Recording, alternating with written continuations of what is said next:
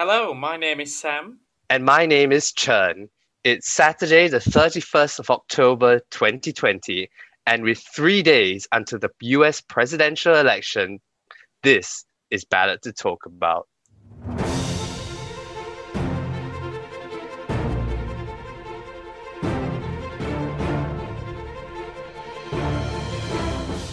Hey Chen, how's everything going? Very good, thanks. What about yourself? Yes, very good. We're all getting a bit excited about next week. I can't believe it's next week. And considering how long it's been, like this this year, I can't quite believe we finally got there. Felt like it was never going to come, did it? No, it, it certainly hasn't. So, today we're going to be talking about next week's US elections, reflecting on the campaigns, making some final predictions, and talking about what the balance of power may look like this time next week. So, how are you feeling about it? Well, I think to be honest, this is a culmination of they've been running essentially since the, the end of the midterms, haven't they? And both excited and nervous. Now, I should explain to listeners that we will both be, I suspect, watching the results, but across two very distinct time zones. Absolutely. So, Sam, so Sam might need the Red Bull to keep you awake, and I might need the tea to make sure that I'm still awake. Um, isn't it? Yeah, and we'll be covering it on our Twitter channel. So if you aren't following us yet, please go and have a look and check that out. So, well, first, what are some of the main non US news stories that have been happening in the world of elections this week? Well, surprisingly, actually, despite the fact that we have the US presidential election, there has been a lot of regional elections taking place in Canada and one in Australia today. So, as we flagged last week in British Columbia, uh, Premier John Van Hogen was running for a second term, and the result of the election last Sunday saw him transform his minority government to a majority government. He has won at this moment 55 seats in the 87 seat chamber, which is a gain of 14 seats. Um, this is historic in the sense that it's the first um, New Democrat Party from which John Van Hogen hails from, his first majority government since 1996, which is the year I was born. So it's clearly a conservative leaning state, but opting for the center left New Democrats. Now, at the moment, it's 55 seats, but it has the potential to be slightly better because in a few of the tight races, um, there's obviously in COVID, and this is a theme throughout many elections across the world and in the US, is that there's been an increase in mail in voting. And the thought is, is that that mail in voting will tend to favor the incumbent. So in this case, John Van Hogen. So he might get a slightly bigger majority um, as a result. But we'll wait to see over the next week or so to see where the final numbers lie. You mentioned and, last week that there might be some rumblings on the national level about the possibility of an election. Have we heard any more on that? Well, that's very interesting because on the same day as Tuesday, the Saskatchewan election as it was held, two federal by elections were held, and the Liberals actually did not do very well in those uh, federal by elections in York Centre and Toronto Centre. So I'm not sure whether they might decide to go because obviously by elections, as we know, can be kind of weird. They can throw up all kinds of mm-hmm. interesting facts and interesting uh, conundrums. And you know, you lose this sitting member kind of popularity as well. So really do not know. I mean, York Centre, which is the traditional race between the Liberals and the Conservatives, there was a 5% swing against the government. And Canada is not the United Kingdom or the US, seem to handle it relatively well. So it'll be very interesting to see whether he will be tempted based on the British Columbia and Saskatchewan election, where the Saskatchewan party won another majority government with over 60% of the vote, and which is virtually unchanged since the last election.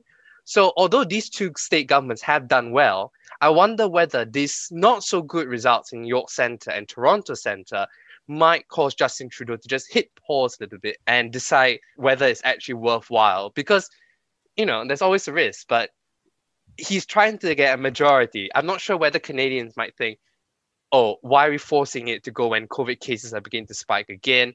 And he ends up in a minority. He might just see what's the point, really. Mm-hmm. And today as well, we've been covering this on our Twitter feed as well, was the Queensland election, where Anastasia Palaszczuk, Labour Party leader, has been returned. She's been in power since 2015. According to the ABC computer, she, the Labour Party has currently 48 seats, which matches the number of seats in which they held in the last election. And the centre right Liberal National Party have conceded defeat. So, just some interesting statistics uh, regarding Queensland. Anastasia Palaszczuk has become the first woman to win three consecutive elections. And if she serves out her full term, which will last to 2024, she will become Queensland's fourth longest serving premier. So she's really created history here in a number of ways. And in a slightly conservative leaning state, a bit like British Columbia, it is very interesting that both center left governments have been able to be returned on strong handling of the pandemic. Mm-hmm. So, as we saw in New Zealand two weeks ago, it's clear that if you handle COVID well, your government will be likely returned. And on the New Zealand front, they released their referendum results preliminary, and we're going to talk more about them in next week's podcast. But the end of life choice bill, the euthanasia bill, has almost certainly passed. It's got 65% yes. The legalization of cannabis is interesting because that currently is leading no, 53% to 47. And there is a thought that with um, the special votes, which tend to be more overseas leaning and skews younger voters as well, because they are not, they didn't vote in the electorate in which they were currently living in, mm-hmm. might skew the results or make it close. So we won't do. I think we'll talk about that next week when the final results come out. But Sam, I, something interesting came out this weekend as well. Is that the Greens have accepted a a deal with Labour, and basically it's a kind of few policy wins and both its co-leaders, James Shaw and Marama Davidson, will become ministers outside cabinet. James Shaw will be climate change minister, and Marama Davidson will be minister for the prevention of family and sexual violence. So I was just wondering, you know, Labour, as we know, won a historic majority government in MMP a few weeks ago. Why on earth would they want to bring the Greens in if they had no need for? Yeah, it's very interesting. Um, I can see some perks of doing this from Jacinda Ardern's perspective and the Labour Party's perspective, which is that you add a bit of a buffer to your majority. So when you're trying to get legislation through, you have a few extra votes to potentially rely on if there's any rebels within your own party, for example. But I also think it works well ideologically and politically because if you work with the Green Party, it's basically putting on the record that you are going to pay quite close attention to climate change politics. And that might work well in the long run for the Labour Party to be able to take credit for initiatives that they work on in cooperation with the Green Party. I think one one characteristic to consider is that, you know, MMP, as we discussed a few weeks ago, it's notoriously difficult for governments to get majority government. Mm-hmm. And I think there's a feeling, in particular, once COVID has died down by the next election comes around, Labour will be needing coalition partners again. Mm-hmm. And I wonder whether keeping the Greens close is an idea in which to tone down criticism from one end. So not only we have National and ACT attacking you from the right, but bring the Greens in closer means that they are more likely to continue the, not only continue the partnership in three years' time, but also to ensure that you don't have criticism from the left flank as well, which I think, considering a lot of the Greens tend to attract a lot of young support as well, it can kind of keep a lot of young people in the Labour column. I should also say that I think your idea of gaining extra votes is actually correct because I think if I remember seeing is that even if the, the Greens are duty bound to abstain at the very least or vote with the government in a no confidence motion brought about by the National or ACT parties, and will vote for the budget. Um, so I think, and there are arrangements to do with, let's say, there are climate change bills or whatever brought onto the legislature, I think the Greens are duty bound to vote with them. And as, as, as, you know, environmentalism is obviously a Green strength and a potential Labour weakness if Labour is trying to hug that scent to the ground, isn't it? Yeah, and I think it's especially important to reiterate that whilst Jacinda Ardern's Labour Party did gain a historic majority government in the grand scheme of New Zealand politics, in the grand scheme of political science generally, it's it's a very narrow majority. So having mm having those extra votes, I think, will serve them well going forward. I, I, I think that's absolutely correct on that one. And we'd just like to note that the New Zealand cabinet, so the full cabinet, will be announced on Monday, and we'll cover that in next week's chat. and the Greens and Labour will be signing their cooperation deal tomorrow. It's very nice because a new cabinet is about to be happening in the US, isn't it? With either a re-elected Trump presidency or um, Biden becoming president for the first time. What has been happening over the US, Sam? Yeah, so we're entering into the last three days, can you believe it, of the US elections. Last week, we also had the official confirmation of Amy Coney Barrett to the Supreme Court um, with a 52 48 vote, with only one Republican, Susan Collins, voting against. Interestingly, it was the first Supreme Court justice confirmed without any bipartisan support since 1869, which was Edward Stanton. I found out when digging that Edward Stanton, funnily enough, died four days after he was confirmed, so he never got to actually sit and preside over any case on the Supreme Court. But he was confirmed without any bipartisan support. Do you think that Amy Coney Barrett's confirmation is going to have any bearing on the election? Do you what do you think about the timing of this? Well, first of all, it's been four days since she was uh, sworn in as the uh, U.S. Supreme Court judge, so she's already done that already. Um, right now in the U.S. politics, it's so polarized at the moment that I don't think anything will surprise people, and I think they had this four years ago where the Supreme Court was a live issue. Mm-hmm. I generally don't think that it would change the calculus already, particularly when Ruth Bader Ginsburg died and in September, people were already beginning to vote then. And and when she was confirmed, I how what 80 over million Americans have already voted already. The thing I'm curious about is why did the Republicans confirm Amy Coney Barrett now before the election, rather than you could argue that when Brett Kavanaugh was having his confirmation two years ago, that really did tip the balance in some of these red leaning states and probably what gave people like Mike Braun over the line in places like Indiana and maybe even Rick Scott in Florida. So given that it can give a boost, particularly to the conservatives, in this idea that they can finally get a solid working majority in the Supreme Court, do you think the Republicans missed a trick in trying to um, in nominate in getting the vote of Amy Coney Barrett before the election? So, firstly, I completely agree with everything you said about the impact on the election because I think a lot of the, because of high partisanship, a lot of the opinions on the Supreme Court have been baked in for quite some time. And if they weren't baked in with the Amy Coney Barrett confirmation process, they were baked in from the moment that Ruth Bader Ginsburg's death was announced. And I don't think there's been much shift on people's opinions since then. In terms of the speed, I think there's quite a lot of things at play. Predominantly, I think it's that the Republicans were very determined to get another Supreme Court justice confirmed because, in all reality, Amy Coney Barrett could realistically be serving on this court for the next three decades, if not four. So this is this is a much longer term conservative influence that the Republicans can have. And I think if they'd have left it to the lame duck period, it would have looked even more illegitimate than the Democrats perceive it to be being before the election. So, really, I think they were left with two options. And I think from a Democratic perspective, it was almost factored in quite swiftly after finding out that Ruth Bader Ginsburg had passed away that the Republicans were going to they were going to fill this seat, whatever happened. So allowing them to do it before the election or allowing them to do it in the lame duck period they were going to appoint Amy Coney Barrett to the Supreme Court, and there was very little the Democrats could do to, to stop that. I agree with your analysis there, and I also think what's very interesting as well is that you know if you look at the senators who are up for re-election in, or in relative to their partisanship in the states. Doug Jones is trying to run for re-election in Alabama. Ruby Red as anything else. He voted against the nomination, mm-hmm. and Cory Gardner, running in quite blue Colorado, uh, voted in favor of the nomination. And in both cases, going with their party rather than how the state would have necessarily voted. So I thought that was quite interesting. Yeah.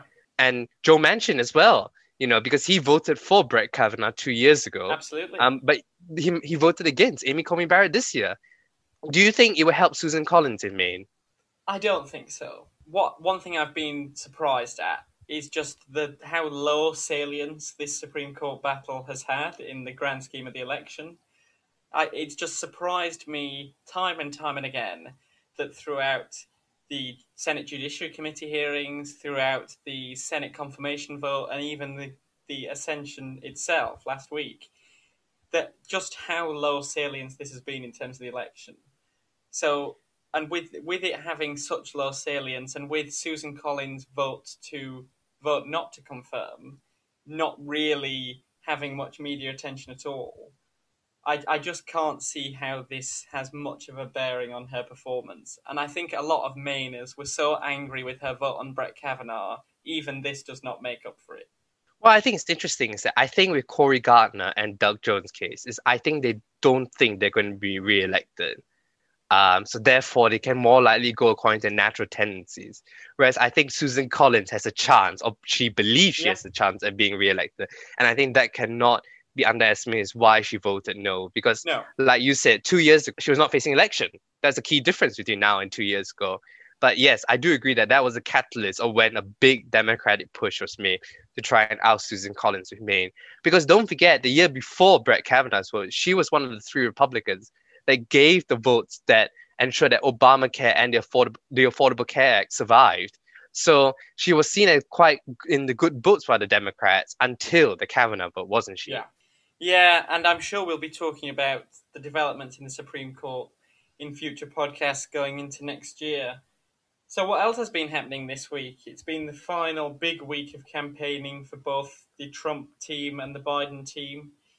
I thought it was interesting to look at where those campaigns were this week. It's always discussed whether Hillary Clinton made mistakes not going to the Midwest in the last few weeks of the campaign in 2016.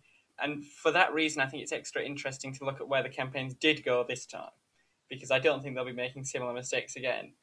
I thought it was interesting that Biden spent this week in Georgia, Iowa, and Florida and sent his running mate Kamala Harris to Texas yesterday for a rally with Julian Castro and Beto O'Rourke. And Trump's been in Florida, Nevada, Michigan. So I think it's very much looking like Trump is on the defensive, maybe the attack a little bit in Nevada, but Biden's very much on the attack. Definitely. And I would also like to point out that Harris was sent to Texas yesterday, uh, and exactly what we talked about in our podcast last week to the counties along the US Mexico border, where, in contrast to a lot of where Travis County is, there's been not the explosion of early day voting as compared to some of the other parts in Texas. So that was very much a weak spot within that Democratic and a coalition. The, a lot of the Texas. rally was conducted in Spanish, if I remember. I think it was a specifically uh, targeted at Latino voters. Absolutely, and I wonder whether Democrat tactics are a bit um, were not very well suited in this COVID period because I suspect you need a lot of energy and door to door knocking to get the Hispanic voters to go to the polls. So I wonder whether their tactic, as certainly compared to Republicans, of dialing back this door-to-door knocking and you know traditional fieldwork campaign, will actually cost the Democrats some votes. Which, okay, at this election, it might not look as if Texas is you know the really at the forefront of that will decide the election, but certainly Florida, where the figures out or some of the uh, the early voting figures are a little bit concerning from the Democratic perspective. So I've got here some statistics where in Miami Dade County, which is the biggest county there, the Republicans are actually leading on the early vote there. And we do not know whether actually those registered Republicans actually will vote Republican. But in a highly polarized environment, you would assume that over 90% has done. Mm-hmm. And it's not a small lead either. It's seven point lead as of today. Therefore, the Democrats need to run out the ele- result in Broward, Miami Dade, and the big urban areas. So I wonder whether you share my concern, where if you see the Republicans leading in Miami Dade counties early voting, would you be concerned if you were a Democratic operative? Potentially. I think it's one of those situations which, in usual cycles, we'd be saying don't read too much into the early voting statistics. But in this election, where so many people are voting early, such a high percentage. I mean, we'll be talking about this later because I did a bit of data mining last night. When so many people have been voting early, the potential for you to turn it around on election day reduces. So if you're running behind in a county that has quite a high proportion of votes for the state, it is a concern. But I think for the Biden campaign, Florida would be great to wrap it up because, as we discussed last week, Florida declares quite early. So if you can win Florida, the chances of you being able to call it on election night are much higher. But in the grand scheme of the electoral map, it's not absolutely vital. I mean, one question I wanted to ask you was there was a lot of controversy this week about Biden's decision to go to Georgia. What do you make of that? Well, I'd like to point out that today he's in Pennsylvania, which is the one of the states that everyone is keeping an eye on. It's very interesting, like I said, where they send their candidates into. And Georgia is a state which I think, and you called it last week, that has recently come very much into play. Certainly on the Senate side, a recent poll put Jon Ossoff at 49%, which a little bit more, and he will get over the 50% threshold. And suddenly, Raphael Warnock looks very much certain to get first place. And it looks like a fight between Doug Collins um, for second. So I wonder whether Georgia is also because on the Senate side, the Biden is trying to help push some of these Democratic candidates over the line. Mm-hmm. And even if he might not be successful in Georgia, at least force the Republicans to spend money there rather than in more win more 50-50 states like Iowa and North Carolina, which will probably supply the 50th and 51st seats for the Democrats, isn't it? So not only that's a Senate thing, but it's also a kind of a reach thing to ensure that they send on the presidential level as well. I think as well we have to consider that Georgia is a state where, unlike Texas, is a lot cheaper to get over the line rather than Texas, which covers many media markets and is and just vast in size. Whereas Georgia is a little bit smaller, okay, and 16 electoral votes is also quite a lot as well, isn't it? Absolutely. Georgia could absolutely make up for not winning one of the three Midwest states that Hillary Clinton missed out on in 2016. So if you are having problems in Pennsylvania, as I'm sure we'll come to talk about, winning Georgia instead would still get you over the line. So that's the reason I thought maybe the criticism about Biden's decision to go there was ill founded because it is looking competitive and 16 electoral votes is nothing to scoff at, and particularly the two Senate seats could be vitally important in terms of the balance of power. Now, I know both of them, as we'll probably come to discuss, may not be called next week, because they both go to runoffs if no candidate achieves 50%. But those two seats could be incredibly important. And if you can get a lot of momentum going in Georgia, you could be looking at picking up two extra Senate seats come January, as well as the electoral votes next week. I will put a caveat as well, and I think we discussed this last week as well, that if Biden becomes president before the runoff, it's highly unlikely that they will pick up certainly Warnock's Senate seat, which is almost certain to go for a runoff. Also, also I suspect would be very unlikely if there is a President Biden. Why do you think Biden has this lead, and why do you think it's been relatively stable throughout this cycle? I will point out that this lead has been basically since the first Trump Biden matchups were made in 2017. Nothing much has really changed. I think Trump's handling and something dismissive of coronavirus has certainly swung a few vote, a few percentage points over from the Trump to Biden column. And it's interesting to note that one of the states in which has moved quite significantly to the left than what we certainly expected from the start is Wisconsin. Mm-hmm. And Wisconsin is suffering from quite a bad outbreak of coronavirus as well. And I suspect in a state in which that has a higher coronavirus outbreak, which will ensure that it's more in the news, that will reflect unfavorably on the president. It's kind of free advertising for Biden, isn't it? Yeah, and COVID 19's prevalence in the US is only growing into this final week. I mean, yesterday they set the world record for number of new recorded cases uh, per day at over 100,000.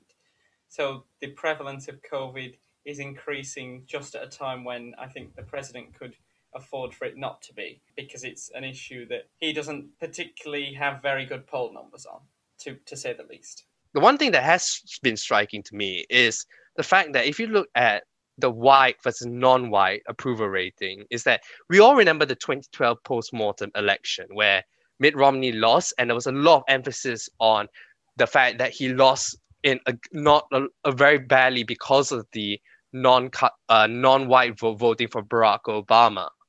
And so, therefore, remember, if you remember the early 2013s, Republicans talking about immigration reform, making dreamers more uh, easier path to getting legal citizenship. How times have changed.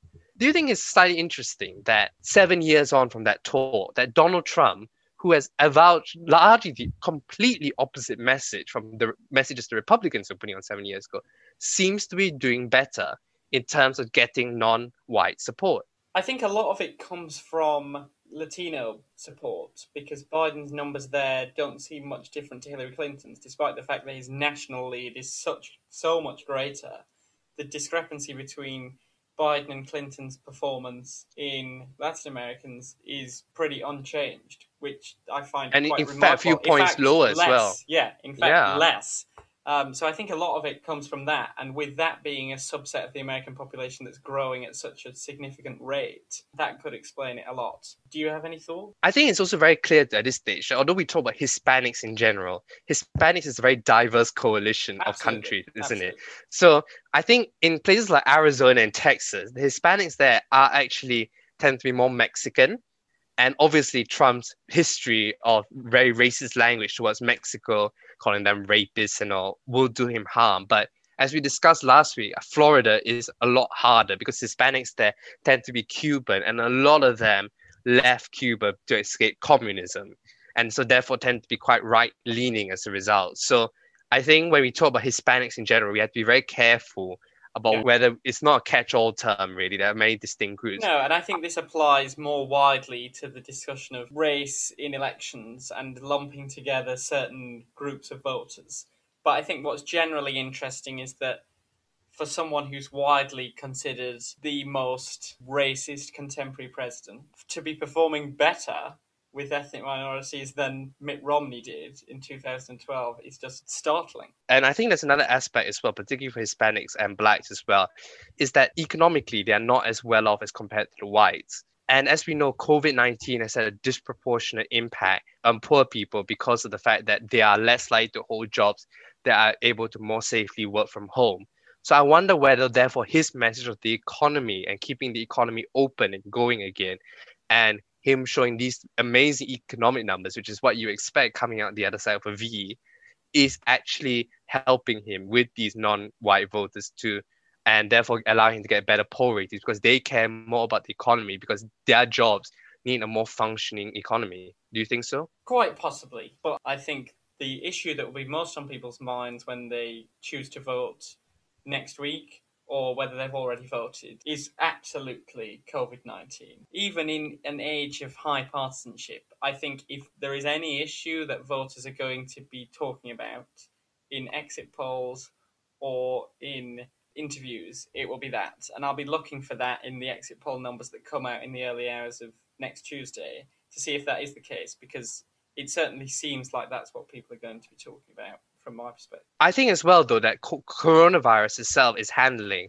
We might all think the US is doing badly, but you know the conservatives themselves, if you look at their messaging, they're calling it the China virus, blaming on China, you know, blaming this idea of civil liberties being eroded by government as well. So there are so even though I saw coronavirus handling polls, and you put Biden hit 49 to 41, which is roughly the same margin he has in the national lead Yeah. as well.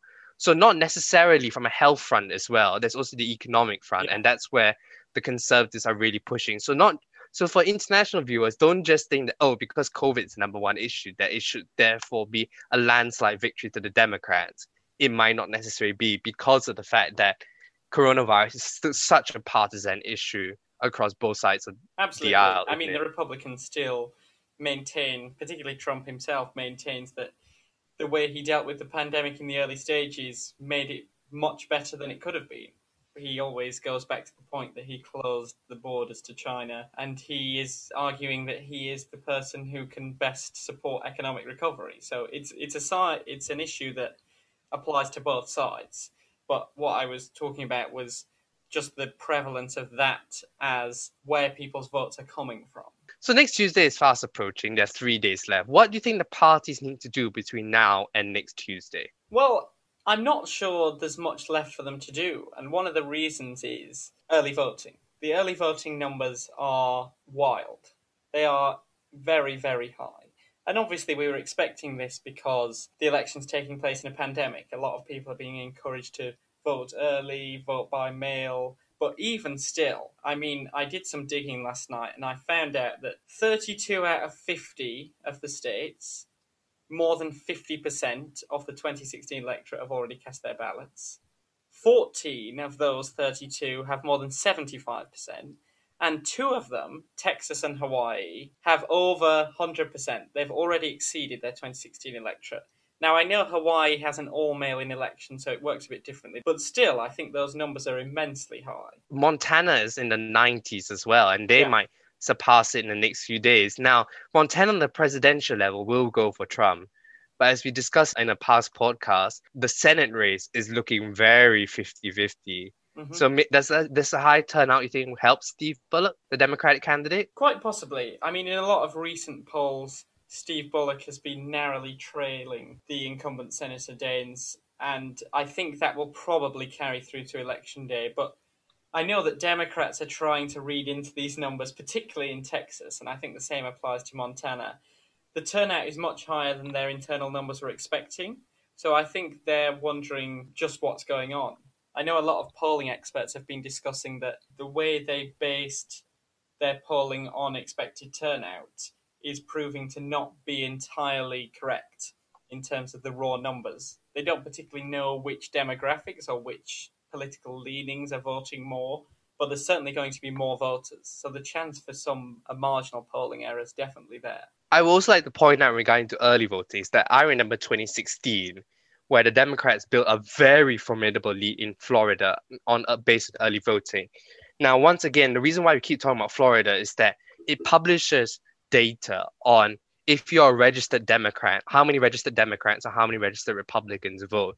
But and again, we had the caveat that not all Democrat registered Democrats vote Democrat, particularly more than so than registered Republicans vote re- Republican because a lot in the panhandle side, a lot of ancestral Democrats keep the Democratic label, but now virtually vote Republican on presidential level. And I remember four years ago, Pinellas County, which is just outside Tampa, which is along the I 4, which is the middle battleground of the state. A lot of Democrats on the day of the election were sounding alarms because of the fact they realized they cannibalized the vote pool who would have voted on election day by getting them to vote early hmm there was very few of their voters on election day relative to the Republicans. And that was one reason in which they began to think that, uh oh, this is not working very well in Florida. And it was, oh, and this is a, this is a bellwether county which Trump narrowly won by about one percent, despite the fact that early voting showed the Democrats far ahead. So I wonder now is how much do you think it's and the fear for both sides is that are- you cannibalizing particularly Democrats, your actual the people who would have probably voted on the day by getting them to vote early. I think it's interesting to discuss, uh, particularly Florida's proving to be, in so many ways, the enigma in this whole cycle in terms of the early voting numbers coming out, in terms of the polling numbers, in terms of the candidates' activity there. Florida's definitely proving to be a special case. What do you make of the early voting numbers coming out of Texas in particular? What's your gut think my fi- My final point regarding Texas is, and although I did put this caveat I applied to Florida, I think the Texas case, I agree with you, is very different. The counties that reached, one of the few counties that reached the hun- over 100% early on was Travis County. Now, Travis County is home to Austin, which is a very liberal urban city. If that county is over 100%, I'm pretty sure that it's more Democrats voting. And mm-hmm. that's why they probably sent Kamala Harris to the border as well, because they probably figured that there's enough enthusiasm within the urban and suburban counties to vote Democrat. And that was probably a weakness, isn't it? And I agree. I think Florida is definitely the enigma. And I think to a certain extent, North Carolina as well is an enigma as well. Because I think if we saw a slight shift, and although it's been quite stable, there's been a slight shift in recent months. Florida and North Carolina have persistently not shifted in the Democrat direction, certainly as compared to Georgia and Texas, and to a lesser extent, uh, Wisconsin, Michigan, and Pennsylvania as well. Yeah, I mean, we all remember 2018. This is the warning for Democrats because leading to election day, it had Andrew Gillum and Senator Bill Nelson, and Andrew Gillum was leading by three points. So the Democrats have underperformed polls, but the flip side is that they have tend to overperform polls in Texas. So we will see with bated breath really what happens in the next three days. Absolutely, and I've just seen an update actually that Texas has released their latest day worth of early voting, and they're nearly now at a million more votes than were cast in Texas in 2016, which is quite phenomenal, really. You and I both love interesting statistics, so Mhm. I'm going to pose to you a question. So, which state is the first state in which we're going to hear results from on election night, In terms of the complete results, or just or when polls close? well, Florida counts its uh, counts its early votes and mail-in ballots before election day, so we should get a, a huge chunk of votes from Florida within minutes of of the polls closing, if I'm correct. But Florida closes at seven o'clock. Ah, There's that's a- true. This is that true. so which is one hour later than two states. Do you remember which states close at six o'clock? I don't. Well, actually, the, the the interesting thing is that we had to go to Indiana in the Midwest. Actually, oh wow. most of Indiana will close at six o'clock, and Eastern Kentucky will also close at six o'clock. And I think that's because Kentucky, Indiana, one half of the state is an hour behind. So the, although it's six o'clock, they all close. It's six o'clock a central time zone rather than six o'clock. Uh, it will be an hour later. So actually, we're going to get results from Indiana and Kentucky first. Now, unfortunately, they are not the most representative or battleground states in both of them, is it? They're both going to Republican. But I think what would be very interesting is the fact that are that is Joe Biden doing better, particularly Indiana's the Midwest as well. If he's able to improve on Hillary Clinton's numbers, that would be early indicator of what could potentially come in Pennsylvania and Michigan, where certainly the Biden campaign has spent more resources in it. And don't forget, Indiana has Vigo County, which is the bellwether bellwether county in the entire the U.S. I think since the 1860s, they've only voted for the wrong president twice, which is a remarkable statistic. So it is one of those counties which thankfully closed early, which based on past form, we should know who the US president is. So I think one question I wanted to ask in last week's podcast, but I think it's important to ask it this week as well, is we spend a lot of time talking about the paths for a Biden victory and which states are on the Democrats' radar. But which states do you think are on Trump's radar? Which which Clinton states do you think are on Trump's radar? They might not be realistic pickups at this stage. I don't know. Maybe you'll disagree. But what do you what do you think is the most likely state that was a Clinton state to become a Trump state? Well, I- think it was very noticeable that in his last few days that he has bothered to go to Minnesota. Now, Minnesota is of course one of the is actually has the longest streak of voting Democrats since the 1970 1976 election. However, Hillary Clinton significantly underperformed Barack Obama in 2016. She won it by about one and a half percent, and it was noticeable that Trump decided to go there. Now, I think that is probably the most likely Clinton to Trump state. But the problem in Minnesota is the fact that St. Paul and Minneapolis, the twin cities, carry a significant population Mhm. and therefore it would be hard to overcome that population i- i- running up numbers throughout the rest of the state. I'm not saying necessarily potentially a more palatable Republican candidate for the suburbs that it could turn red, it could potentially do, but I don't think that it is particularly with a Democrat leading seven to eight points compared to two percent for Hillary Clinton that it would be actually flipping from blue to red. I do think as well that early on Brad Parscale who was Donald Trump's former campaign manager, talked about New Mexico and Oregon as potential targets. I think that was totally f- uh, fantasy. You know, they're not putting money there. They will both vote. They will both be Democrat, Yeah. uh, voting Democrat in three days' time. I find it interesting that the Trump campaign, certainly from their recent state visits and recent overtures, seem to think that Nevada will be their their path to picking up a Clinton state. But I would agree with you in saying that on the surface, I would think that Minnesota would be the first to fall. Um, but it's interesting that the Trump campaign seems to think differently. Ah, there's an interesting stat about I was reading about Nevada. Is that Nevada in Clark County? Now, Clark County is where Las Vegas is, and that will decide the election because Nevada's population overwhelmingly concentrated in Clark County itself. And the Republicans only hold a 500 vote lead in terms of in person voting. 500.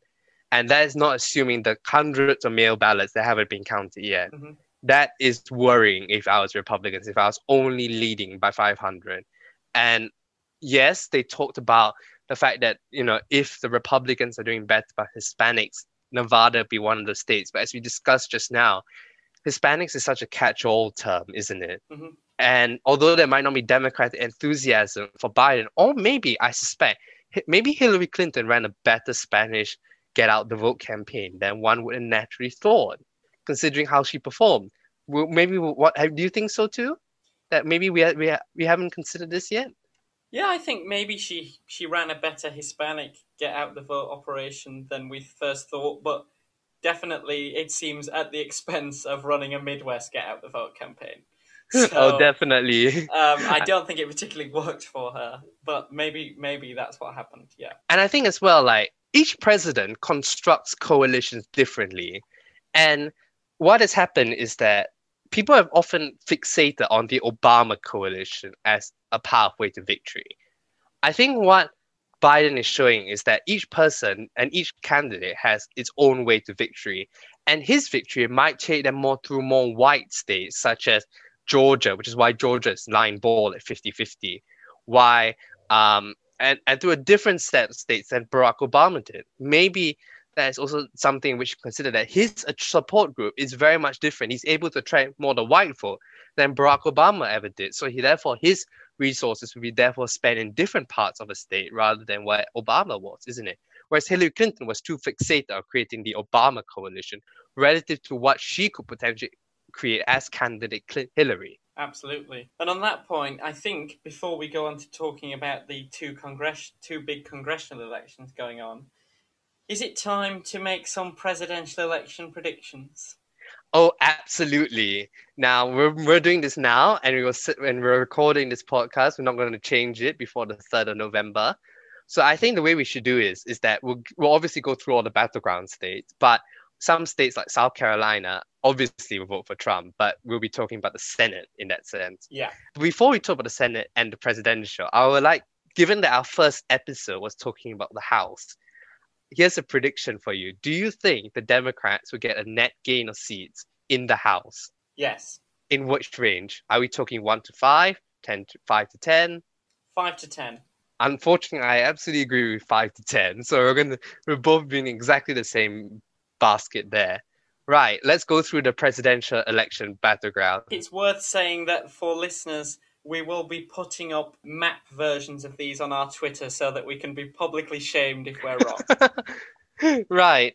I suspect there'll be a few battleground states which are going to be agreement of. Mm-hmm. So, um, so I will go through those battleground stages. I suspect, and listeners should know we haven't talked to each other about our predictions. These are no. entire hours. I have a feeling I know which one we agree on. So Michigan, Democrat. Same. Wisconsin, Democrat. Yeah. Pennsylvania, Democrats. Now, I notice a slight hesitation there. Is there any reason why? Only because of those first three, I think that is the the, the most vulnerable Midwest state from the Biden campaign. I agree too, and, and there's noticeable that both Harris and Biden are in Pennsylvania today. But yeah, like you, but I still think that their lead is just about enough to, even if there's a polling error, they will just about hang on. But isn't this worrying though? Because we're going to need, we're currently getting the na- nationwide Democrats at a seven to eight point lead. And to be us uncertain about Pennsylvania, when that lead comes down to two, I'll be a bit worried, won't you?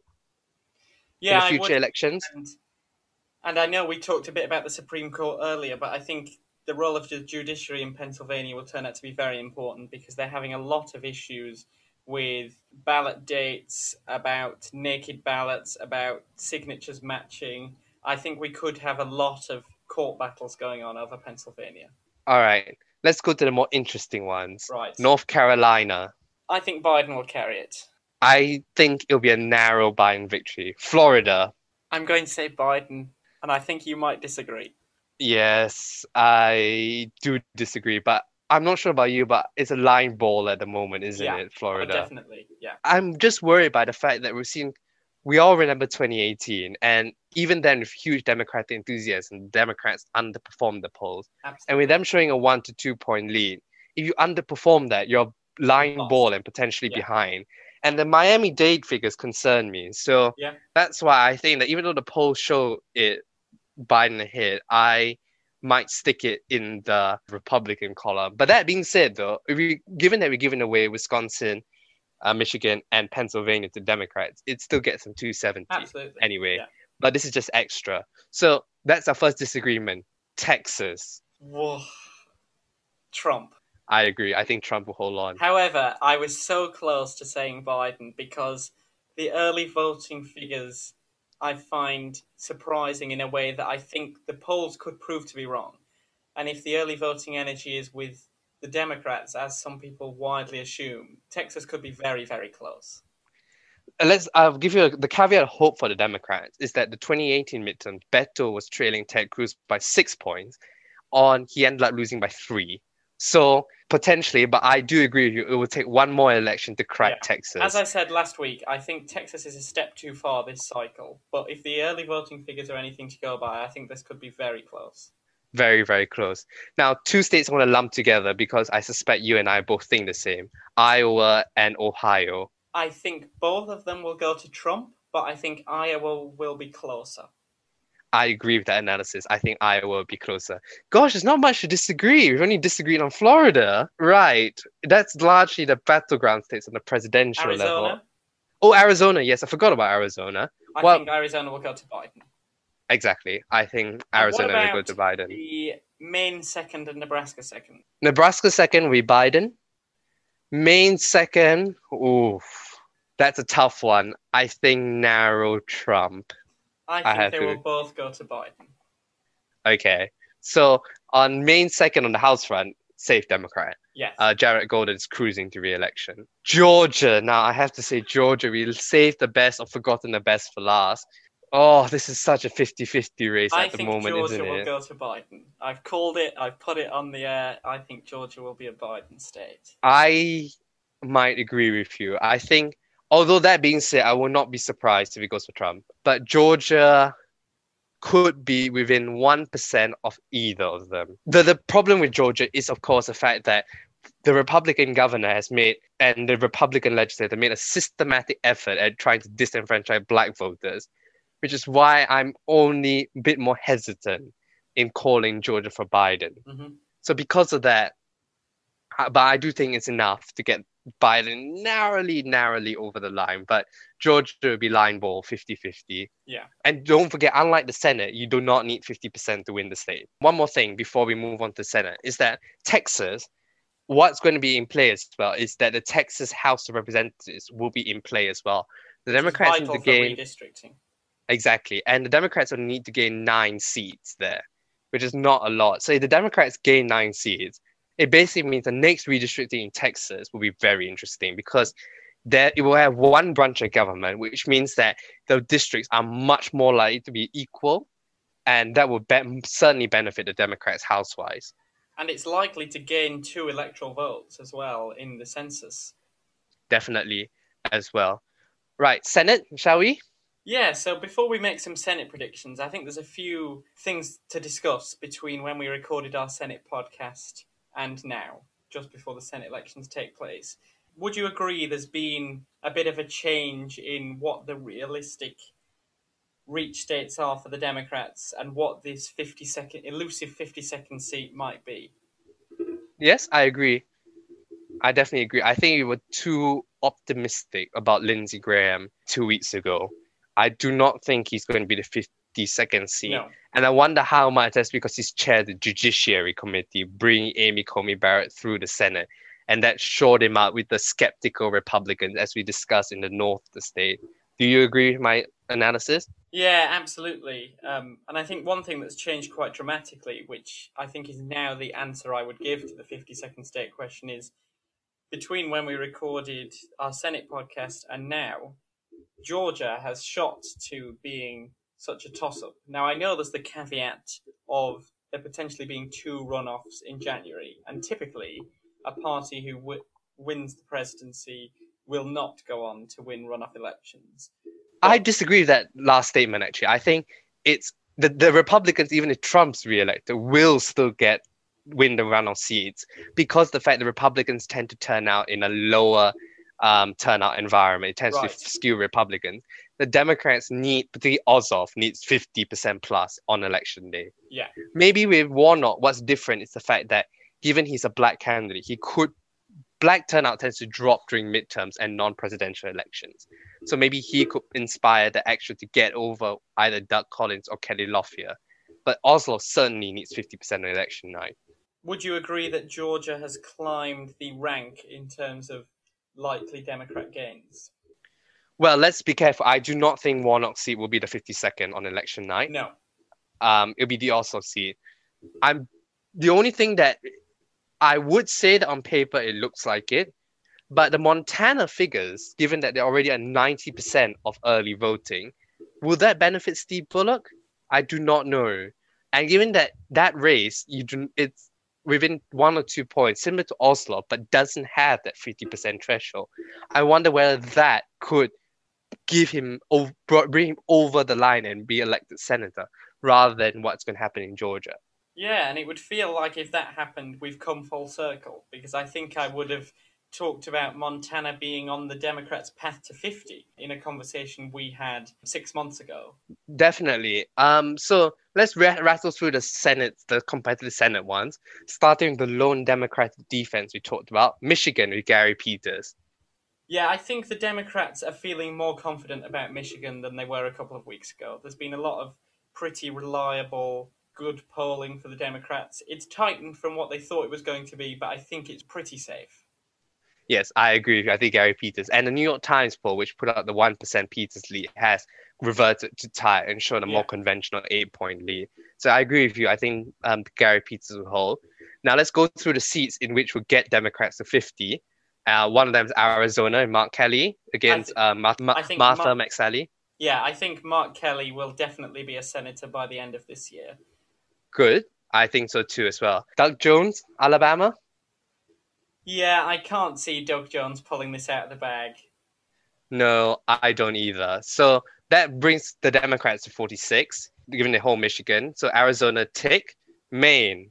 I think the Democrats will pick up Maine. I think Sara Gideon will, will win that seat. So that's 48. Do you agree? 49, I agree too. Um, because Maine will vote Democrat at the rep- Yeah. presidential level overall. So it will definitely be provide the Senate seat.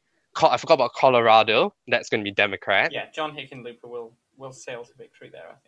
Exactly. And I think that's why Cory Gardner voted for ACB as well. To be honest, I Uh, think John Hickenlooper will outperform the margins that Gary Peters has in Michigan. I think that will be one of the biggest margins in terms of the supposed um, toss ups or competitive districts. I think that will be one of the biggest. I have to say, once again, the Democratic recruitment and shepherding their candidates through primaries should be something that's applauded, really. They haven't, on the Senate side, made many bad decisions, haven't they? No, So that would bring the Democrats to 49 with Colorado, 50, North Carolina. Yay or nay? So one thing I want to say is I think that the North Carolina Senate seat will go the same way as the electoral votes. And because I said that Biden will get the electoral votes, I'm going to say that Cal Cunningham will win that seat. So you, so let's say if Trump wins North Carolina, do you expect Thom Tillis to win? Yes. Okay, this is where I differ from you because I think that Kyle Cunningham will win regardless of who wins the electoral vote. I'm a little less uncertain about who will win um, the electoral vote, but I'm a bit more confident that Kyle Cunningham will win um, his Senate seat, the, the Senate race, Mhm. um, based on past form, as we discussed. And I don't think Thom Tillis has run a very good race. So that will be 50, Iowa 51. If you'd have asked me this question two weeks ago, I would have reasonably confidently predicted that Greenfield would pick this up and it would be a Democratic gain. I am still going to err towards Greenfield narrowly edging this out, but it would not surprise me at all if Joni Ernst manages to retain this seat. I totally agree with you, and it's a bit like me with Georgia. It's a line ball call, Yeah. isn't it? Um, and I'm. Do you think Georgia's a line ball call, by the way? I think it definitely is. I think if any Georgia seat is going to go to the Democrats, it will be Ossoff's seat. And I can see a world in which Ossoff wins it next Tuesday because, as we talked about a bit earlier, his polling numbers have been edging up narrowly, narrowly. The last poll had him on 49%. he may just tick over the 50%, but if he does, it will be very marginal. I can't see the Warnock seat going to Democrats because, as we explained, it's bound to go to a runoff, and the Republicans will likely win that. Um, but I think the Jon Ossoff seat is very 50 50 in my eyes. So, as we discussed just now, I think it's a race between Montana and Georgia's Ossoff yeah. seat for 52. Let's go through. We've both admitted that I think South Carolina has gone away. Mm-hmm uh, for the Democrats over the last two weeks. I would like to bring up a few more Senate races, which mm-hmm. we talked about briefly, that are kind of on the reach. So Kansas. I think out of the next few states we're going to discuss, the Kansas, Alaska, South Carolina, I think Kansas will be the closest. I, I don't agree. think Barbara Bollier will win, but I think you could see a margin within low single digits. I think she'll get within five points. Yeah. Um, on the record. Yeah, I know. Um, I'm not putting much on, but I think she will be the closest. I, I, I agree, she'll be all agree. three. Yeah. I think Kansas as well. Kansas City, the suburbs are ve- turning very blue at an yeah. alarming rate. If I was the Republicans, um, Alaska. Alaska, I think Dan Sullivan will hold on, but yep. I think Al Gross will perform reasonably well. I think it will be within single digits, and I think he will be reasonably happy with his performance versus what it potentially could have been when we were talking about the race for the Senate two years ago. Yeah, I agree. I think I think they might end up in the higher single digits. North yeah. Car- South Carolina. However, one thing I will say about Alaska, it's an incredibly difficult state to poll. So mm. even the most reliable polling in Alaska comes with an enormous asterisk. So it could be that we're reading this state completely wrong, and Al Gross manages to edge out a narrow victory. Um, I don't think that's going to happen, but it's worth stating that Alaska polling is few and far between, and especially reliable Alaska polling. As well in Alaska as well, the reason why it's hard to poll is that it's not only rural and very difficult to get mail um, signal of all kinds or anything yeah. like that as well. There are a lot of Native Americans in the north yeah. of the state as well which traditionally can be quite unpredictable voting bloc. For example, Don Young, who has been the who's the father of the dean of the House of Representatives, he has very strong support amongst the Native Americans, which you would think skews Democrat.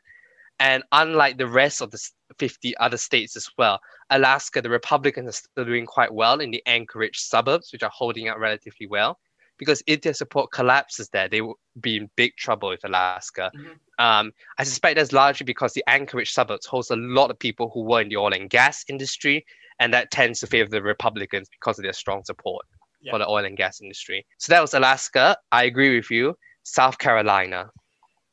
So I'm going to go on the record and, and say that I think Jamie Harrison will be within five points, but I think Lindsey Graham will win. I think as well. I don't think it'll be. I do think the Barbara will get closer than Jer- Jamie Harrison, as we discussed. Now Texas Senate. Texas, I think, will be one of the most bizarre races when you look at it overall, because as I said, I think the electoral race might be quite close, but I don't think the Senate race will be. So I think it'll be high single digits, actually.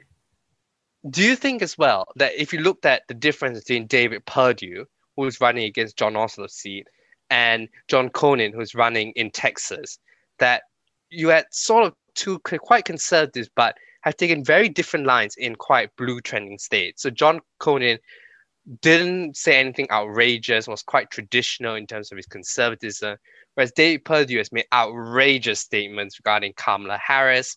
You know, he lengthened Jon Ossoff's nose, which is clearly anti-Semitic. Whether that difference will cost is, is the reason why Cornyn is doing better. Yes, and I think I think one thing that's important is he's tried to increase his distance between Trump versus David Perdue, and I also think that one of the problems for the Democrat side is that Jon Ossoff is becoming a bigger name on the national stage. So external donations to the Ossoff campaign are reasonably high. Um, and MJ Hegar has just not quite managed to do that in this cycle. I would say though it's very interesting because both Jon Ossoff and MJ Hegar both lost House seats yeah. in Jon Ossoff in 2017 and MJ Hegar in 2018. I think Jon Ossoff as candidate also very much improved compared to yeah. MJ Hegar. I saw his recent debate against uh, David Perdue. We absolutely slapped down uh, David Perdue and his priorities for Georgia. And I think that showed to me a real candidate growth that I don't think we saw from MJ Hegar. Um, no, and I think, but I do think MJ Hegar has run quite an effective campaign, and I think will prove to be a good model for candidate selection in the future because she's focused on um, her military past, her non political past in terms of um, serving in, in office. So I think that will prove to be a useful pattern, as we discussed a few weeks ago when we were talking about House candidates. But it'll certainly be very interesting. Well, it's it's been a long year. It's been a very weird long year, hasn't it? And it we've been waiting for this for four years. I remember four years ago. Certainly, we, we both we both watched that election race with utter fascination and a certain amount of horror realization. And it, I can't quite believe we're finally in the final home stretch, can't you? It really is the final countdown. It is, and our necks are now on the line. As I say, we'll be posting some maps on Twitter just so we can be publicly humiliated if we're greatly wrong. Well, one more thing as well is that we will periodically be tweeting throughout the US election results, not only on that election result, because if it's closer, it will be several days, and we'll be keeping a look on the Senate and the House, so keep a lookout for that. But that is it for our latest episode of Ballot to Talk About. And I can't believe I'm about to say this, but join us again next week on the other side of the US election. We'll be discussing the results and, as always, bringing you up to date on the world of politics and elections from around the globe. You can follow us on Twitter at, at ballot underscore talk and you can leave us a rating or review on whatever podcast provider you listen to, and tell your friends about us. But until then, see you then. See you next week, Churn. See you very, very soon. See you very, very soon.